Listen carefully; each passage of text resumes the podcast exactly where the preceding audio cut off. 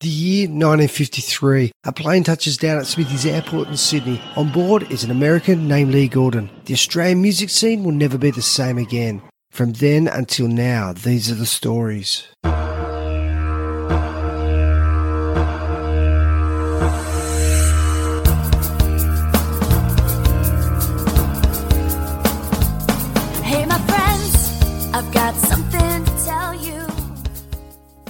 Hey there, this is Josh Ursom, and you're listening to Awesome Aussie Songs.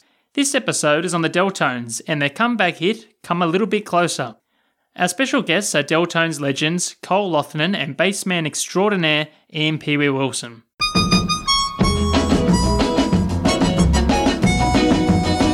Come a little bit closer, and you will see. Yeah, you'll see. I was meant for. You, dear, and you were meant for me. Let our stronger as the years go by. Love last longer than the stars in the sky.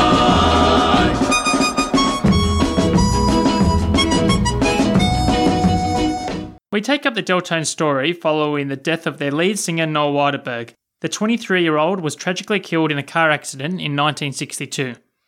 In episode 11, we take an extensive look at the early part of the Delltones' career and their rise to stardom. You don't have to have listened to that episode to listen to this one, but it's well worth a listen. Here's a brief snapshot of the group's career up until this point.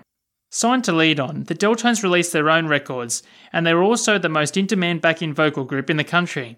In the studio, they backed the likes of Johnny O'Keefe, Slim Dusty, and Col Joye, to name just a few. They also got the opportunity to perform live on the prestigious Lee Gordon Big Shows, singing their own hits but also backing other acts on the bill, including the big name American stars. Here's Pee Wee talking about performing live on the big shows. We would we would go, for example, onto the stage at uh, at the stadium, and we would go and do the. We would open the the show with three three or four of our songs, and then we'd just stay there and stay there for the next two hours doing the backups for just about everybody that came on. So um, we were not only uh, encouraged to do our own stuff, but we're also in demand to do vocal backups for, for all the stars at that time. Um, did a show with the Everly Brothers, which stick in my mind because they've been so influential on so many fronts to, to a lot of them. Um, if you doesn't matter the Beatles, or the Stones, or whoever you talk to, Chuck Berry, uh, all all those people around, particularly the harmony singers. I remember remember the Everlys were so um, we couldn't touch them. They were almost like they had perfect hair, perfect look. They were so handsome. They had perfect skin. They had perfect suits, perfect shoes that shone, and perfect harmonies above all. Perfect singing. It was just, and we were just they were jaw dropping to, to watch them perform. History shows the Delltones would go on to carve out their own unique place in Australian music. Various versions of the band would continue to record and perform around Australia and internationally for the next 60 years. To highlight the historical importance of the group, when Johnny O'Keefe recorded one of his biggest hits, Shout, the Delltones were right there alongside him for the ride. When Johnny O'Keefe sang, Well, you know you make me want the Delltones replied. Together they teamed up to record this all time classic.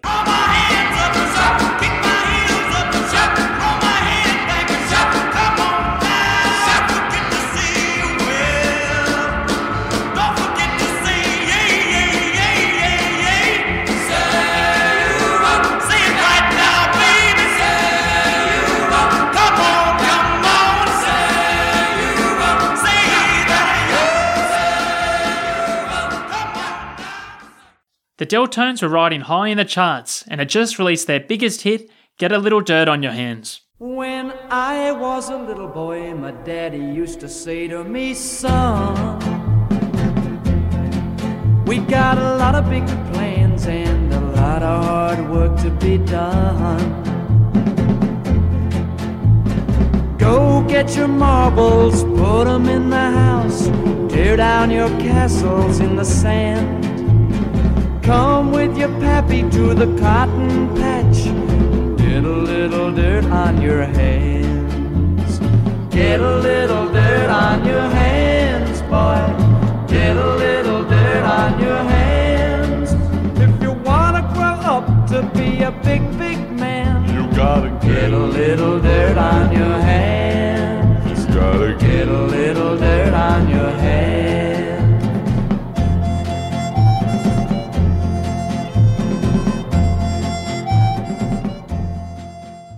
As their record raced up the charts, the unthinkable happened. On the 7th of July 1962, the group's lead singer Noel Widerberg was involved in a single car accident at Brighton-Le-Sands, and he was killed instantly. Here's Pee Wee talking about those heartbreaking times.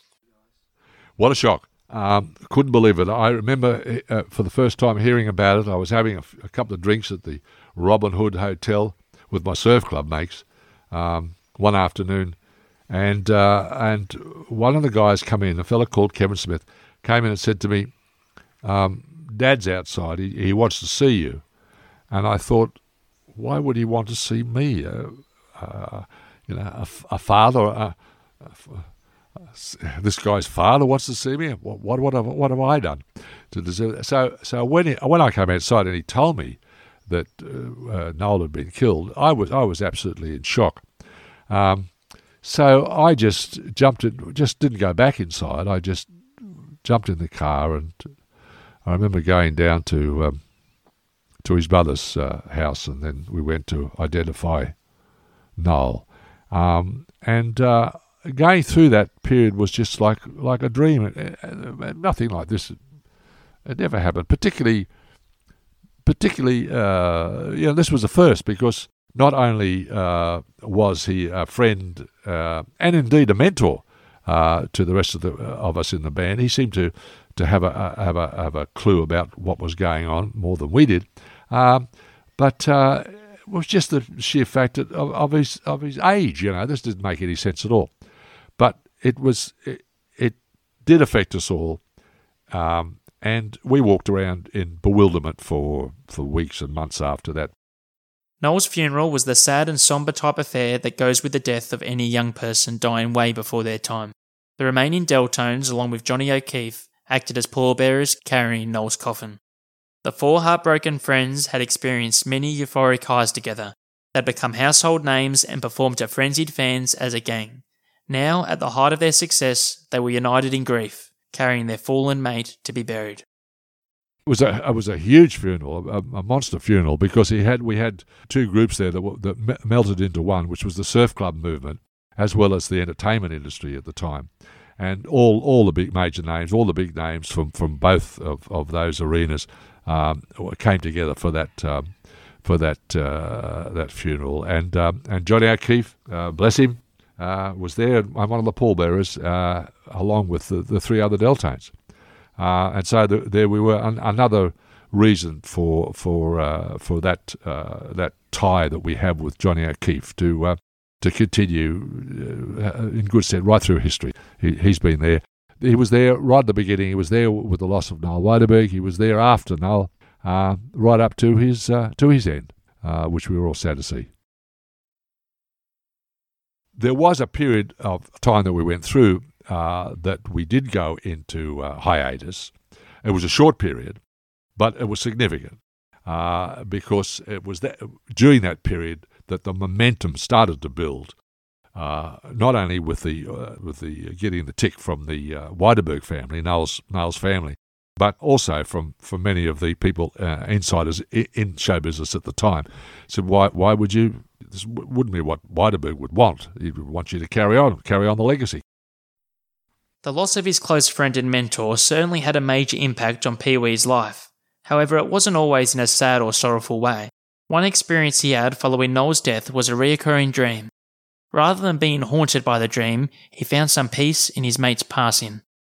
Yes, it was, and, and, and it was a dream that, that continued to, to re- repeat itself uh, for years afterwards. Um, I would uh, I would be uh, at a at a function or or uh, a social of some sort, and um, it was and it's coming back to me now because all of a sudden I would see Noel in the distance walking through the crowd, and I would look and, and this this confusion would set in. I've been wrong all along. The guy is still alive. Here he is here, and then I, I would I would chase after him, but the distance between myself and the image of Noel uh, it didn't change. It just stayed the same distance away, and it would it would come up in all various circumstances, and even though it had you know one would imagine that would be sort of macabre or, or, or nightmarish. Uh, it wasn't. It was just um, when I, when I would wake up, I would would wake up after this dream, and and I would think to myself, my God, you know, there's something. I mean, this this probably was uh, the birth of my, my later interest in Eastern philosophy and, and, and Eastern uh, um, in Buddhism and and uh, and so forth, uh, and Vedanta and and uh, and Hinduism and stuff. Is that um, not so much about the dream, but about the f- the fact that um, that the feeling that it evoked out of me that uh, there is some sort of immortality uh, that uh, that is around, and um, and so I, I think that always always remained a mystery to me, and I haven't forgotten that to, this day. Uh, that how important that was to me, and how I can I can go back to that particular era of when I was uh, uh, uh, developing and trying to, to to imagine just what direction I would go in, and perhaps this was a sort of a, a projection of mine, uh, uh, uh, some sort of a guiding figure, if you like, uh, that would because I, I you know I, I really did really have a very close affection for the guy, and uh, because he had a certain um, a certain personality that uh, was really attractive to not only to myself, but I know that a lot of people that were that knew him well were attracted to as well. And uh, to this day, he's he's a very very important figure in my life. Following Noel's death, the band were lost in a daze. Not only were they grieving the death of their close friend, but it appeared their rock and roll dream was also over. For the remaining Delltones, Noel's death shook the group to its core. For more reasons, uh, more reasons than one reason, it was it it, it, it united the three of us together, uh, um, and and also, of course, uh, we we felt doomed. We, I mean, it, Noel was such an important factor in the band, not only in the in, in the present and the past, but also for the for the future of the band. Uh, he was the leader. He was not only the lead vocalist, but he was uh, the musician. When Noel, uh, when I met Noel, he appeared on a radio show called the Terry Dear's Amateur Hour, uh, and it was on 2GB at the time, and uh, he won it with one of his own songs. He played piano and, and, and, and sang his own song on that show and won it. And that was quite an accomplishment because he was up against quite a lot of talent. Um, so when I say he was the leader, he, was a, leader uh, in the terms of, of, of, of handling the negotiations between him and O'Keefe and various other agents, but he was also the lead vocalist and he was also the lead musician in the band. So he had a multi role in the band. So that's that's I mean that's the most important figurehead in, the band. So when when when we lost him, when he died, uh, we thought, well, you know, this is the end. Uh, uh, the whole uh, uh, guts of the band had been demolished. However, it wasn't to be because in comes uh, Col Loughnan, and Col not only fitted into the band because he had a similar range. However, he, he didn't sound anything like Waterberg. He had a totally different vocal style, and uh, but he he had he was an aspirational musician. So uh, Col, as I said, uh, just fell into place. Fell into place. It was just like it was just gravity, and we were off and running. With encouragement from the Widerbergs, the Delltones recruited Col Loughnan to join the group. Col had been a member of another vocal group, the Crescents. Here's Col. I was friends with um, with uh, Warren Lucas, who was in the Delltones. I knew him pretty well, uh, and um, uh, he was instrumental in in recommending that I replace Noel after you know he passed away. But uh, yeah, it was very tragic. It would have been terrible, and he was only young and uh, tragically killed. I went past the spot yesterday. I drove to Wollongong to do a gig yesterday, a little jazz gig down in Wollongong, and uh, passed President Avenue. Every time I pass that and turn that corner, I think of him there because that's what would have happened. He turned the corner and he ran into a pole somehow. I don't know. He wasn't drinking. Uh, there was nothing. It was just an accident. Would have been a terrible time for the Delltones, you know. When Col joined the Delltones, he joined a group that was still suffering.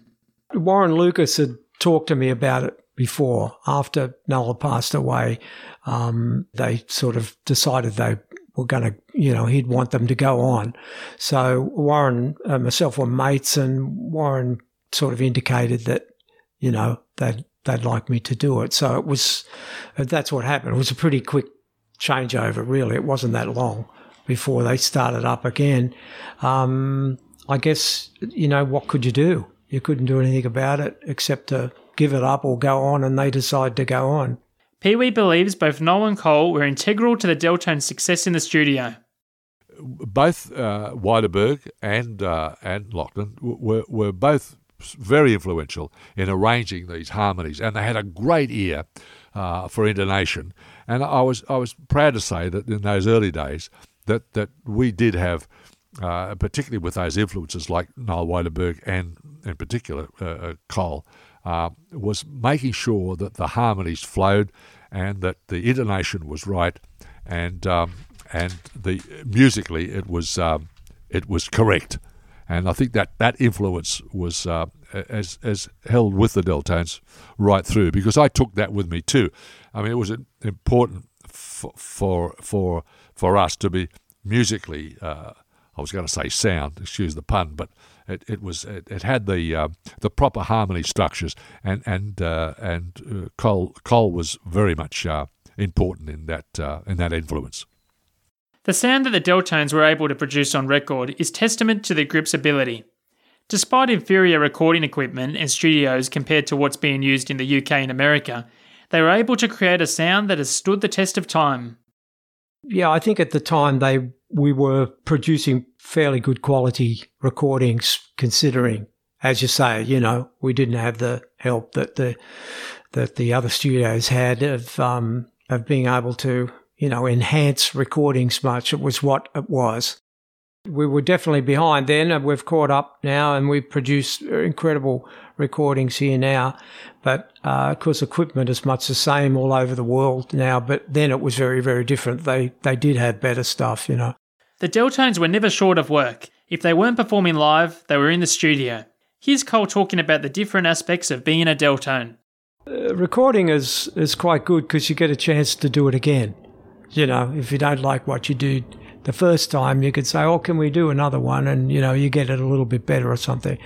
Uh, and if things are more perfect in the studio as far as getting balance right and you know getting it to sound you can move the mic a bit and you know somebody can come in closer to the mic on live you know it's it's just what it is but live is you're working to an audience and so you're getting that reaction back from the crowd of you know uh, in a studio it's very clinical you go in there to do a job and when you're doing it live you're going there to entertain Come a Little Bit Closer was written by songwriting legends Jerry Leiber and Mike Stoller and was first recorded by American gospel singers Willie and Ruth and released in March 1954 on Spark Records.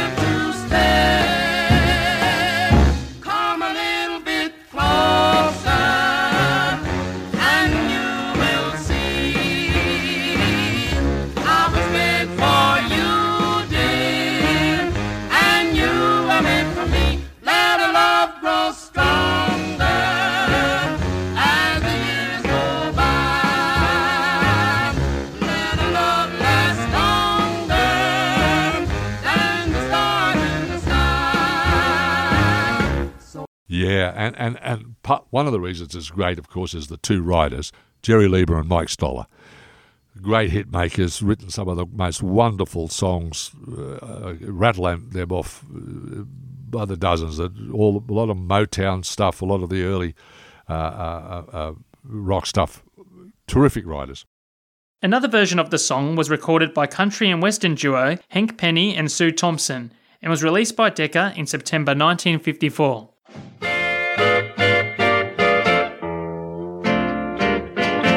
A daffodil can fade and die. A flowing river sometimes runs dry. A sky of blue can turn to gray. But my love for you is here to stay.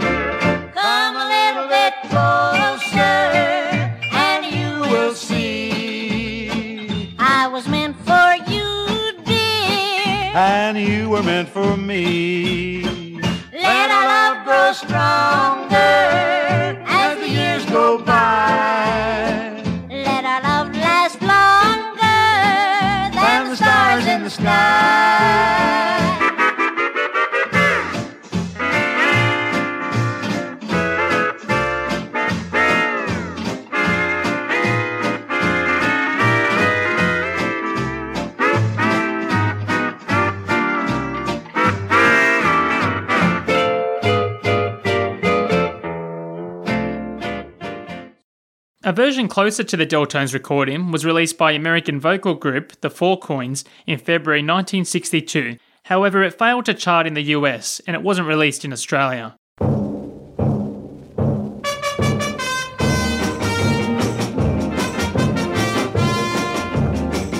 A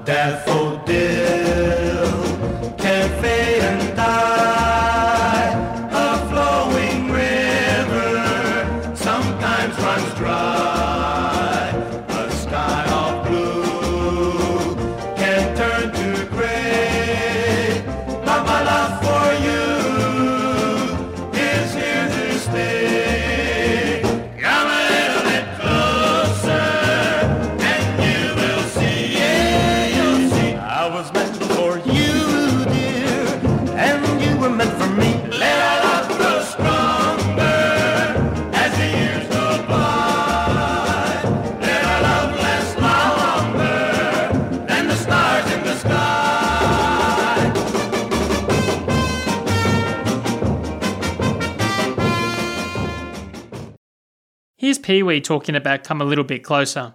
It's a wonderful, a wonderful the way they've done it, but we ta took it quite differently. And, and again, this is the influence mainly of Johnny O'Keefe and uh, and Col, who did all the harmonies and the arrangements, and um, and uh, and did the wonderful lead vocal on it. But and he suited the song. I mean, uh, those lyrics are very syrupy, very syrupy uh, lyrics, very very sweet and and uh, and uh, and very rhymey stuff. But but but they're, they're classic. It's classic Leiber and Stoller.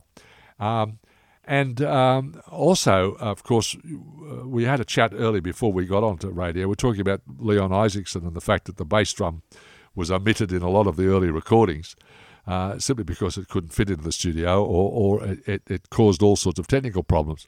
But on that song, there's a very, very pronounced uh, um, accent that was done with the uh, with a Salvation Army uh, bass drum that used to be harnessed on, on the Salvation. I think it was borrowed from a Salvation uh, guy that Catfish, Catfish Purser uh, must have known, the DJ's drummer. And um, and here he is with this um, with this huge bass drum that gave us this uh, this uh, this uh, bass feel, this boom boom boom boom and um, and you can hear it very pronounced on, on Come a Little Bit Closer, and it drove the song. It drove the song like crazy, and uh, I'm very very happy with Come a Little Bit Closer. It, it, was one of our really good recordings, and I think it deserved. And I, later on, we've tried to to re-record that song digitally and we still can't get that original sound. It's it's impossible to get. The B side to Come a Little Bit Closer was the song Joanne. A lovely song and perfect for perfect song for um, for Col Loughnan's uh, vocals. He suited it so well, uh, and he did a great great job on it.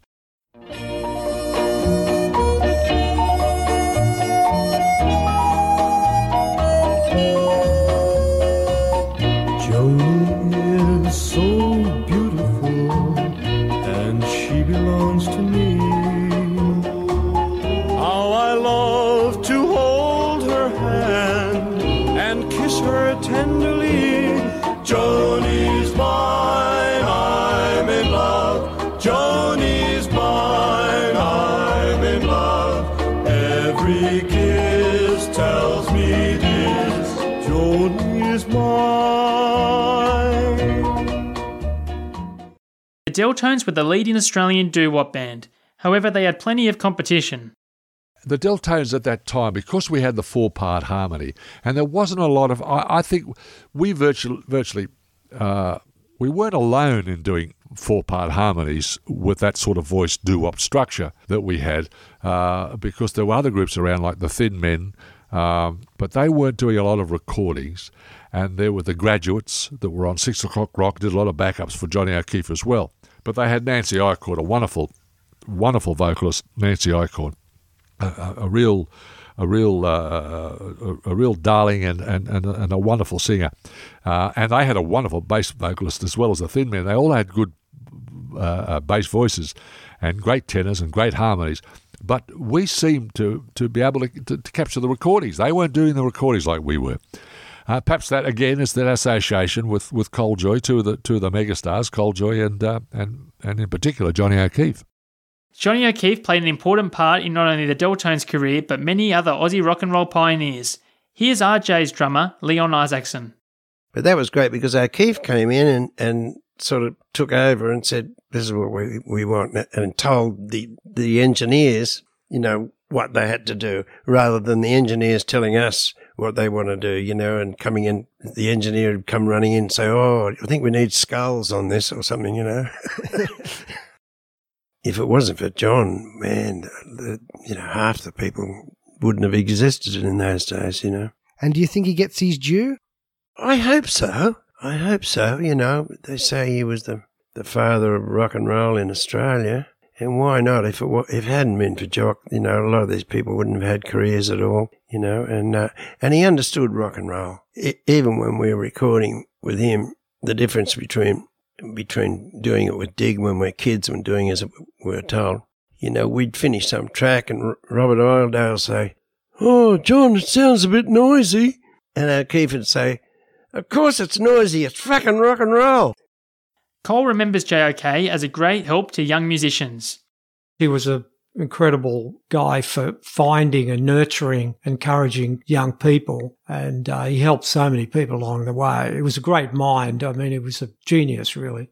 So it wasn't like he was trying to take all the oxygen for himself. He was he was quite prepared to share it out. And, no, and- he wasn't. Yep. You know, he was a very highly intelligent man. You know, a, a great brain, uh, and a great sense for business, a great sense for for seeing what potential was in somebody or possible potential, and he helped us a lot. So when the Delltones were recording Come a Little Bit Closer in November 1962, did Col know that they had a future hit on their hands? Not really, you know. Um, no, I mean, a lot of times that happens with songs. I've heard many other people talk about that that have been asked, you know, did they know it would become a big hit? And they, they don't. I don't think you know until you get the reaction. You know, you do it and then you get reaction from your friends and all that who say, oh, that's great, you play it for them. And they, but they're your friends, they're not going to start tell you it's terrible.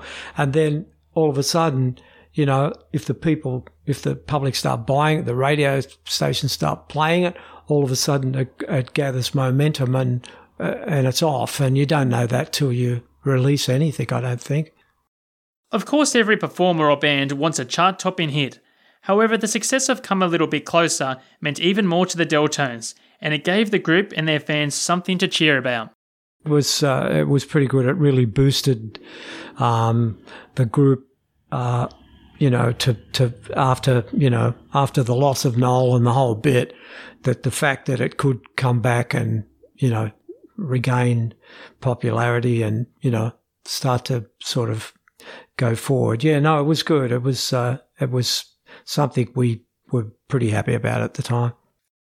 Come a Little Bit Closer was released on Leedon Records in January 1963.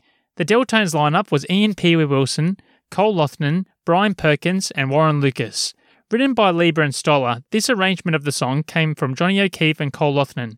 The band backing the Delltones in the studio was Johnny O'Keefe's band The DJs. The song reached number one in Sydney and number one on all the radio station charts of the day. Nationally, it reached number two. There was no ARIA Awards, however, it won Song of the Year at the Australian Radio Awards and was also the highest selling Australian song for 1963. Okay, that's enough of the talk. Here's Come a Little Bit Closer by the Delltones.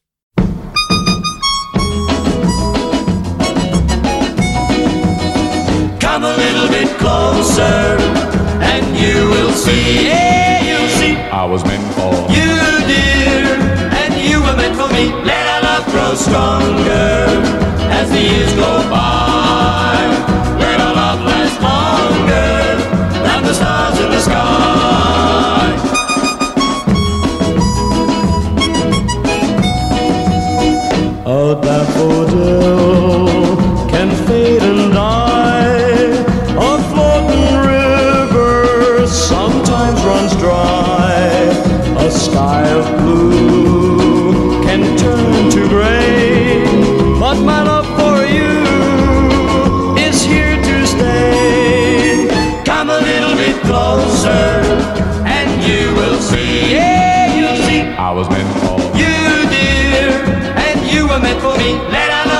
Stronger as the years go by. Let our love last longer than the stars in the sky.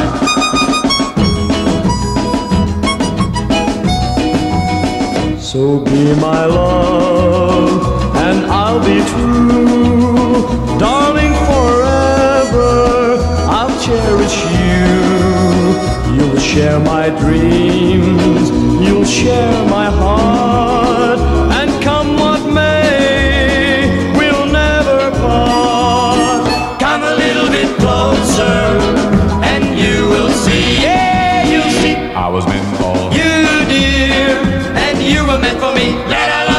stronger as the years go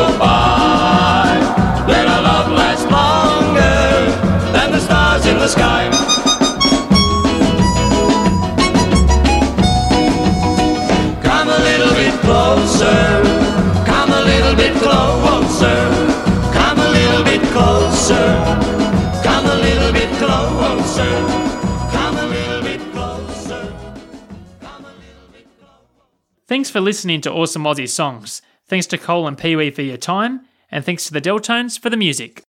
Hi, this is Molly. You've just listened to a podcast brought to you by Marcos Promotions, written and produced by my dad, Sheldon the Kangaroo Kid. and presented by Josh Urson. This is Molly Kid saying to my good friend Holly Kirsten, Hit it, girl!